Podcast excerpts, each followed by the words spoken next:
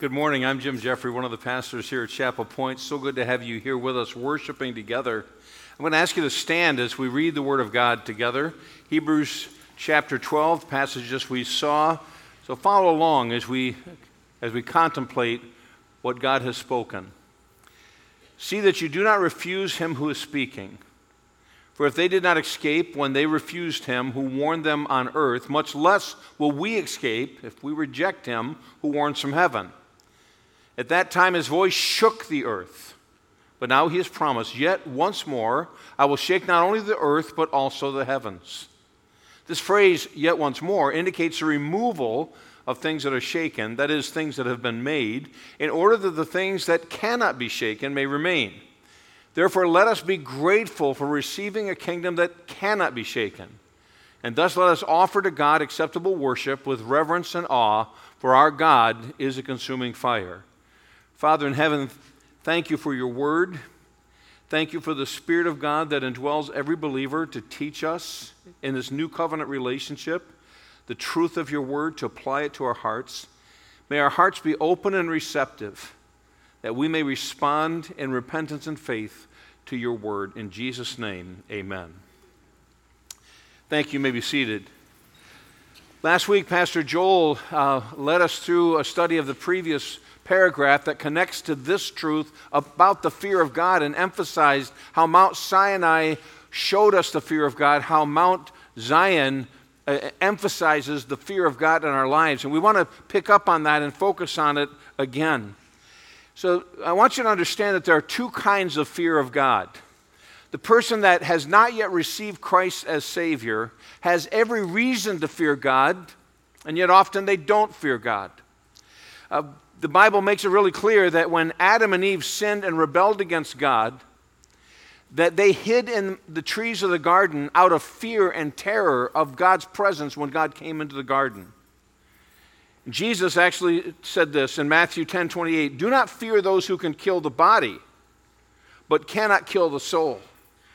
Rather, fear him who can destroy both soul and body in hell. So, there is to be a fear of God. If, if you do not have a personal relationship with Christ, if you've not trusted in his gospel yet, my friends, you have every reason to fear God, and yet often those are the people who would blaspheme God, mock God, scorn God, when they really ought to be living in the fear of God. But as a believer in Jesus Christ, we too should live in the fear of God. Matter of fact, this passage was written to those who were professing faith in Christ, and God is saying that we should fear Him. Only the difference is this the gospel has changed everything for us. So while we fear God, we also can trust God and we can experience His love and love Him back. So fear and love meet together in a very good way. John, one of the closest friends of Jesus when he walked here on earth, when he, in the Isle of Patmos, received what we have written in the book of Revelation, he saw a vision of Jesus not in his humility in his incarnation, but now in his glory in heaven. And John's reaction was to fall on his face before Jesus and tremble. And the Lord Jesus reached out and touched him and helped him to be able to stand and, and quieted his fear. It, it's fascinating to me that John, the most personal friend of Jesus, trembled in fear when he saw him in his glory. So when we speak tritely about Christ, we speak tritely about God, we don't understand at all what it is like to be in the presence of God. And so the fear of God is, is something that we're to cultivate. Last week, Pastor Joel shared this quote from uh, Paul David Tripp, and it was so outstanding and insightful that I want to share it with you again. To fear God means that my life is structured by a sense of awe, worship, and obedience that flows out of recognizing Him and His glory. He becomes the single most important reference point for all that I desire, think, do, or say. God is my motive and God is my goal. The fear of God is meant to be the central organizing force of my life. I want to ask you a question Is God and the fear of God the central organizing point of your life? Does all of life focus on that relationship with God, in particular as we look at the fear of God? That awe, that worship, that obedience, the glory of God in your life, it's the reference point of your life. Another way to think about this, and I'll put up another slide here. Uh, reflecting and meditating on the fear of God a few years ago, I, I jotted this down three things about the fear of God that I see in Scripture. It is a worshipful awareness of God's nature. A worshipful awareness of God's nature means the more aware I become of who God is as revealed in creation, in Scripture, and in Christ, the more I understand His attributes and His glory, His holiness, His righteousness, all that God is, and His grace and mercy. There's a worshipful awareness of God's nature. Secondly, it is a submissive obedience to God's authority. So to fear God is not only to worship Him in awe, but also to submit to Him, to bow the knee before Him, and to recognize His authority in my life, that God is the highest authority in the universe and needs to be the authority in my life. A submissive obedience to God's authority. Thirdly, a wise agreement with God's perspective. That real wisdom means that I begin to try to think God's thoughts after Him, which is why we have 66 books in the Bible, so that we can learn to think God's thoughts. And, and it's a wise agreement with God's perspective. In other words, I'm going to agree with what God has said. And when those three things align, a worshipful awareness of God's nature, a submissive obedience to God's authority, and a wise agreement with God's perspective, then we will be living in the fear of God. And there's a lot of positive benefits that flow out of that. For instance, the fear of God is the source of wisdom. That's what Proverbs 1 7 says, that the fear of God is the beginning of wisdom. You cannot be wise without the fear of God. But when you have the fear of God, you will be a person of wisdom. Job, we read, that he had a hatred for sin in the fear of God, and yet he had righteousness. So Job was a man who feared God, hated sin, and he was a man who was blameless and righteous. And so in our lives, our fear of God will be reflected in a changed perspective on sin. We will still battle sin and temptation. We need to understand that. But a person who fears God will actually hate their sin. They will hate their sin, and therefore they will live a different kind of life, a righteous and blameless life. A person who fears God also delights in God's commands and enjoys his blessing. That's what Psalm 112, the whole psalm is about the fear of God. You might want to read that. Blessed is the man who fears the Lord, he greatly delights in his commands. When you fear God, you're going to delight in his word and you're going to enjoy his blessings. Sometimes we think that fear and hope or fear and trust are exclusive, but the fascinating thing for the believer who fears God, they are not, they're combined. So Psalm 147 11 says this But the Lord takes pleasure in those that fear him. He actually takes pleasure in them and those who hope in his steadfast love. So fearing God and hoping in his steadfast love are actually combined, they're not contrasted. Normally, when we think of fear, we think of something that I want to withdraw from. But when we fear God, in light of the gospel, we don't withdraw, we draw near to Him, we hope in Him, and we trust in His steadfast love. So, loving God and fearing God are actually the same experience in that way. It also results in courage. It results in courage. The fear of the Lord, one has strong confidence, and his children will have a refuge. Proverbs 14 26. Do you realize when you fear God, you don't have to fear anything else? Charles Haddon Spurgeon said it this way the fear of God is the death of every other fear. When you fear God, you don't have to be afraid of anything or anyone else. You can try a little experiment. You can take a penny or any, any uh, coin, hold it up close to your eye, and you can block out the sun. If you close one eye and you hold that coin up, try it at home, it actually works. Okay? You can block out the sun by holding a coin there. In the same way, when you're afraid, it's because something else has gotten your focus instead of God. When you fear God, you don't have anything else to fear. You don't have anything else to fear. Matter of fact, Solomon, in the book of Ecclesiastes, where he wrestles with where can life find meaning and purpose and fulfillment.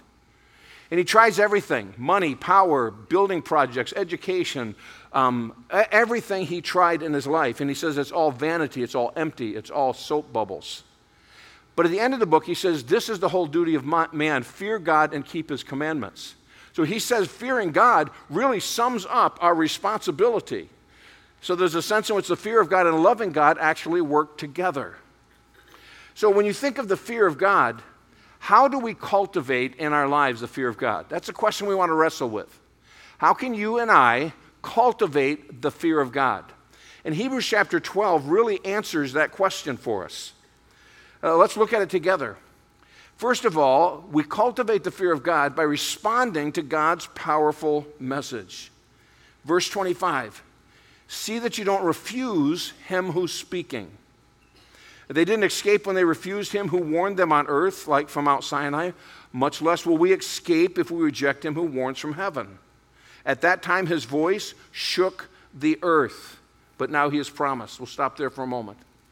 Respond to God's powerful message. One of, the, one of the things that will help us to cultivate the fear of God is learning to respond when God speaks. We, we say here at uh, Chapel Point all the time that when God speaks, it calls for a what? It calls for a response. Try that with me, okay? When God speaks, it calls for a calls for a response. Thank you. Much more confident that time.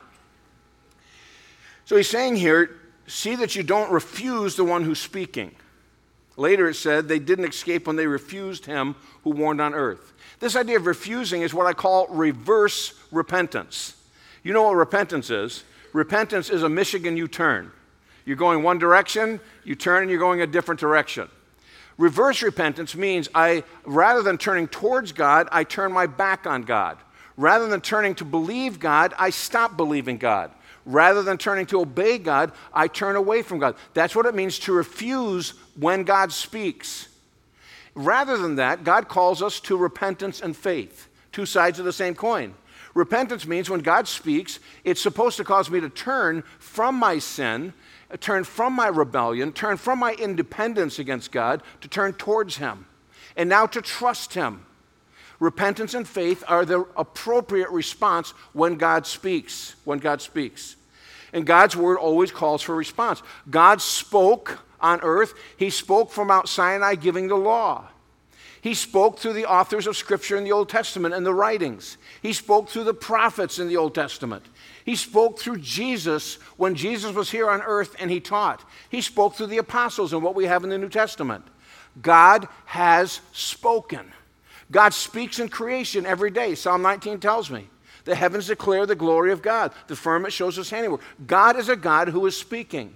And even if you've yet to trust him as your Savior, I want you to know God has moved towards us and revealing himself. God has made himself known. And he's continually doing that through the work of the Word of God and the Spirit of God. God is reaching out to people and he's revealing himself to people through the Word of God. God, when God speaks, we need to respond to God's powerful message. And God ultimately has spoken to us through his Son, Jesus Christ. That's the beginning of the book of Hebrews. When God speaks, it calls for a response. When Jesus was here on earth, one of the parables he taught that's recorded in Matthew, Mark, and Luke is the parable of the soils. And you know that, I'm sure, well. The, the farmer goes out with his packet of his, his pouch of seeds and he's sowing it on a field. And there are, there are four different kinds of soil the, the hard packed soil, there is the um, stony soil, there's the, the thorny soil, and then there's a good soil. And in the, that parable, Jesus then explains this to his disciples, and he said, The seed is the word of God, it's God speaking. And that the soil is the human heart. And the condition of the human heart determines the response of the word of God, whether it is fruitful or not fruitful. And some people receive the Word of God, even today, right here this morning, or listening online. There'll be people that'll hear the Word of God and say, I just outright reject it. I'm not interested. I'm only here because someone forced me to come. And if that's your situation, that's a hardened soil. There are people that will respond emotionally, but not in a real change of heart. That's like the stony soil. When a trial comes, you don't respond. And then there are those with the cares and the riches of this world, and uh, like thorns choke the word, and there's not a response to the word. And then there's the good soil where the response is there and there's fruitful and change. Here's the thing I learned from the parable of the soils for my own heart and for yours. I am responsible to prepare my heart every time I encounter the Word of God. I'm responsible to prepare my heart every time I read it. Every time I come to church, every time I sit under the teaching of the word, I have a responsibility to prepare my heart, to open my heart up to God. Why? Because I need to respond to God's powerful message. Friends, you and I don't get to make up what God has said. And you can choose to disagree with what God has said, but here's what I discovered God's not going to change his mind. God has spoken and he didn't stutter. God has spoken and he means it. Listen, I grew up in a family when my mom and dad spoke, they may assume I didn't hear them the first time, so they'll give me a second chance. After a second chance, there was no other chance.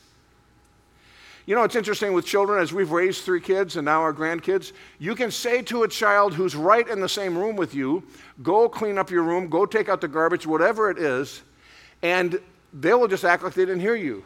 But you can be three rooms away and say, hey, should we serve some ice cream? And they can hear you and they come running. Isn't that true? Isn't that true? Listen, when God speaks, every time it calls for a response from us. What kind of response? A response of repentance, where I no longer am choosing my thoughts over God's thoughts.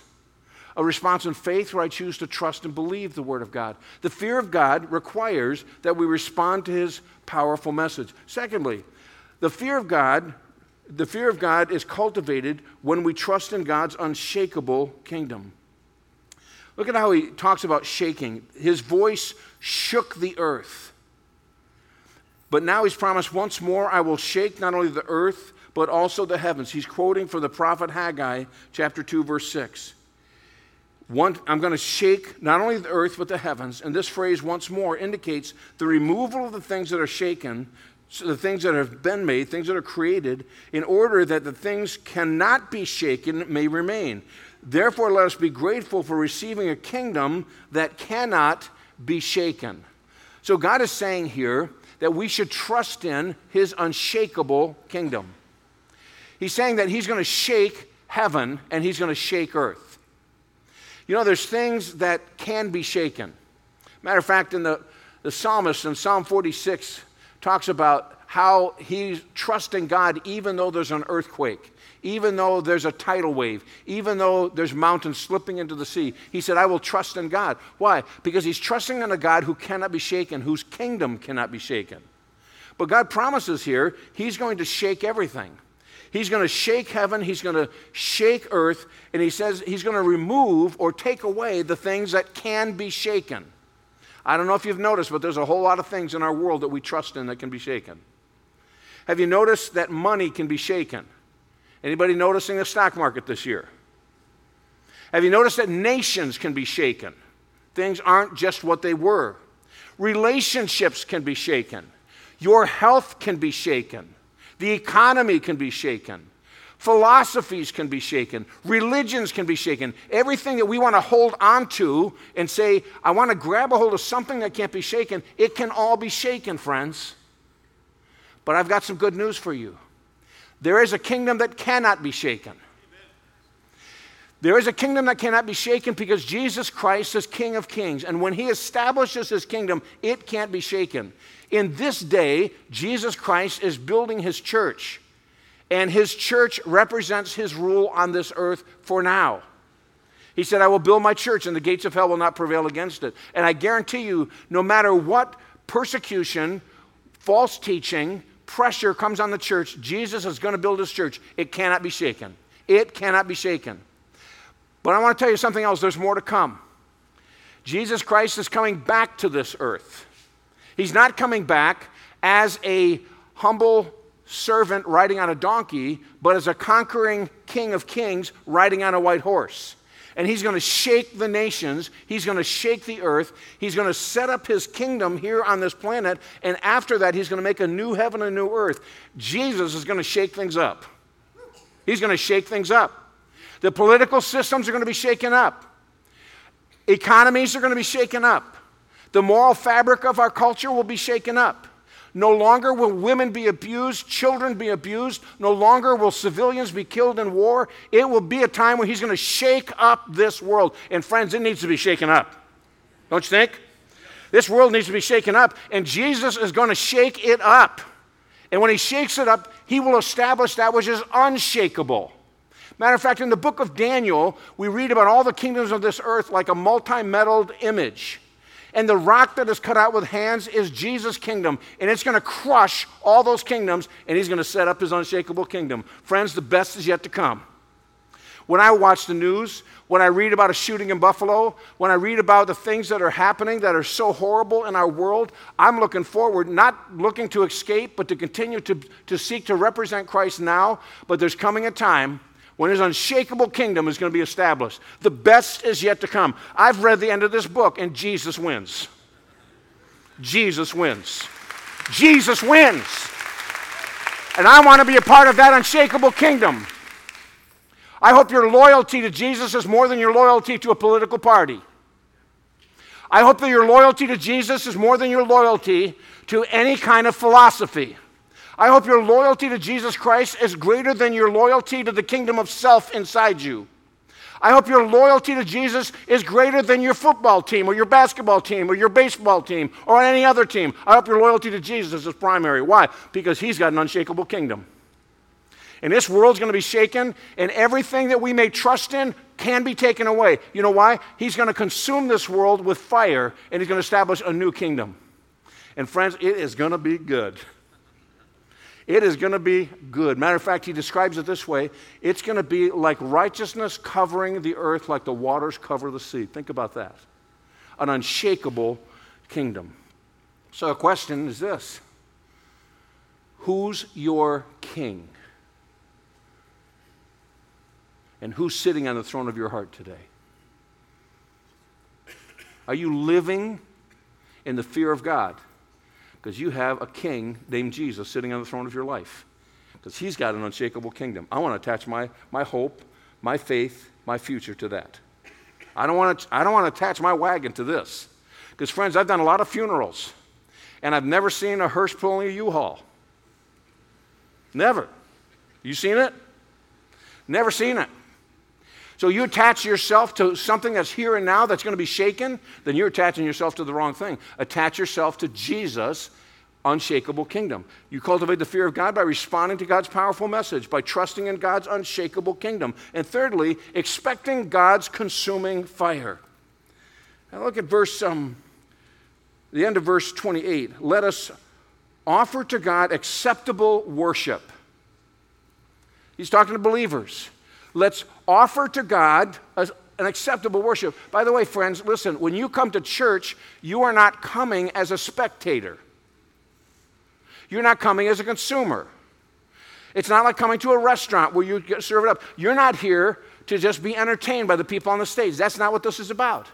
We're all here to offer to God worship. We come to offer sacrifice. what kind of worship is acceptable to God? Reverence and awe, that is godly fear. Why? Because our God is a consuming fire. Now, friends, some people don't like the idea of God being consuming fire. They said, I, I, I just knew that wasn't in the Bible. Friends, you and I don't get to decide. We don't get to decide who God is and what God's going to do and what God has spoken and what his kingdom's like. We don't get to decide that. It's the most arrogant thing in the world for a human being to say, I don't like what God says, so I'm going to ignore it. I don't like what God says, so I'm going to disagree with it. That is just plain arrogant and foolish because God's not going to change his mind. God is a consuming fire, and that's demonstrated in the scriptures. For instance, God, as a consuming fire, consumes sinners. Look at Genesis 19 when he consumes Sodom and Gomorrah, totally incinerated those cities.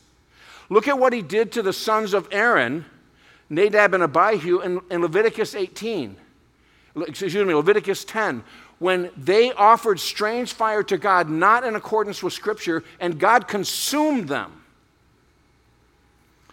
think about the rebels against God in Numbers 11, who, though God had been so gracious to them, delivering them from Egypt, parting the Red Sea, giving them manna from heaven. They're complaining and saying, We want to go back to Egypt. We're tired of this manna.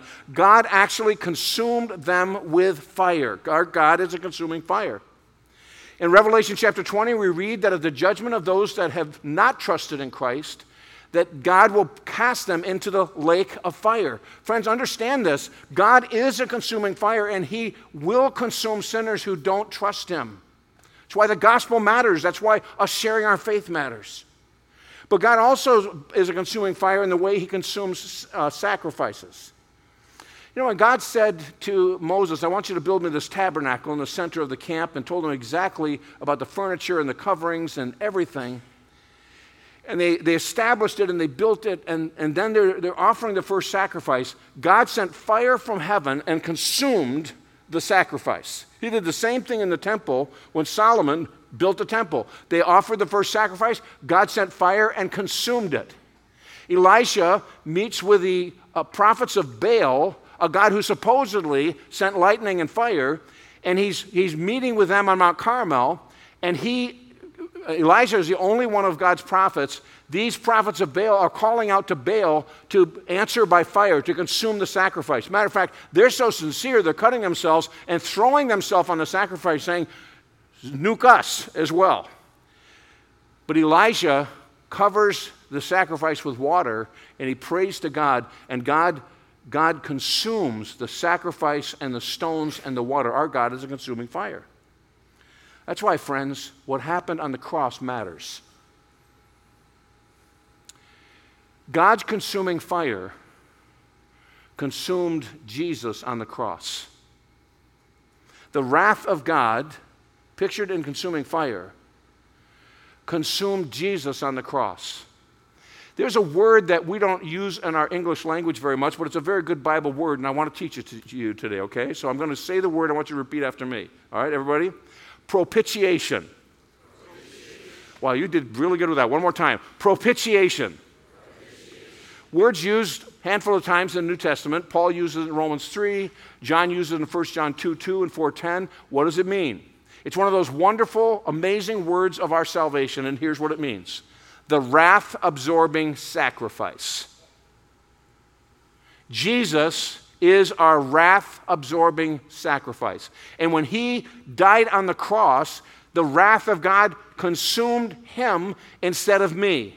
That's why when I trust in Jesus, I now am delivered from God being consuming fire in that way. And friends, that's good news. When you trust in Jesus as your Savior, grace and mercy and love meet holiness and righteousness and justice on the cross.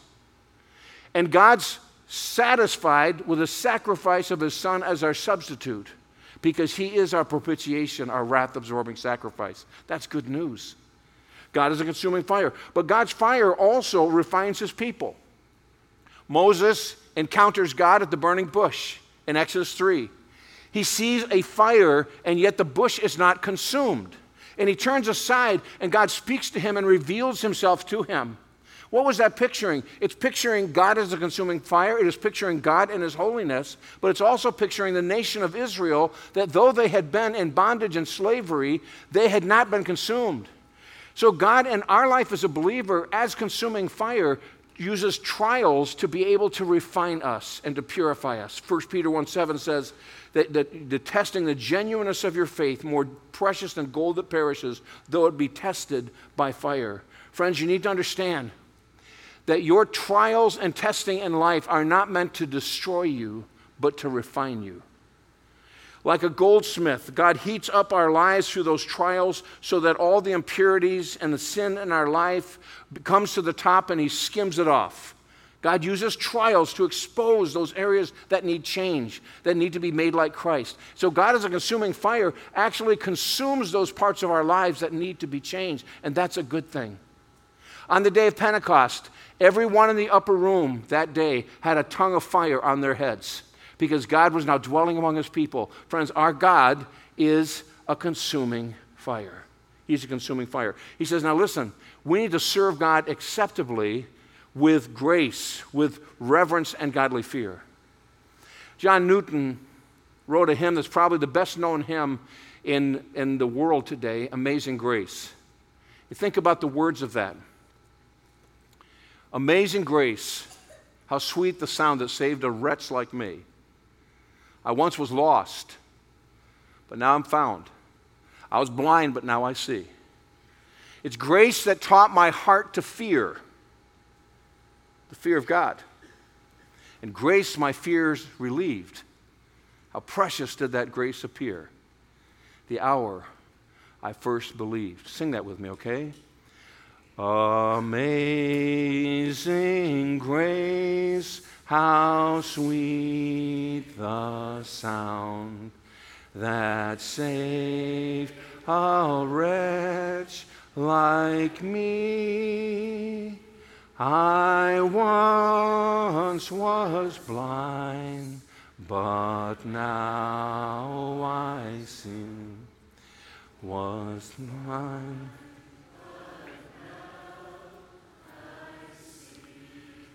'Twas grace that taught my heart to fear, and grace my fears relieved. How precious did that grace appear, the hour I first believed. It's grace that taught my heart to fear, and grace that relieves my fear. Prophet Isaiah, as you see up on the screen, this passage of Scripture, in the year that King Uzziah died, King Uzziah had lost the fear of God and entered into the priesthood and violated God's commandments, and he was consumed with leprosy. The year that King Uzziah died meant that the king wasn't on the throne and that Assyria was at the gates, and there was a lot of reason to fear. And Isaiah, the prophet, is in the temple and he sees God.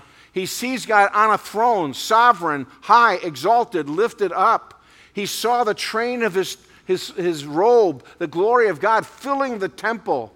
And then he saw these fiery angels, the seraphim, with six wings, two covering their face in awe and worship, two covering their feet in humility, and with two they were able to fly.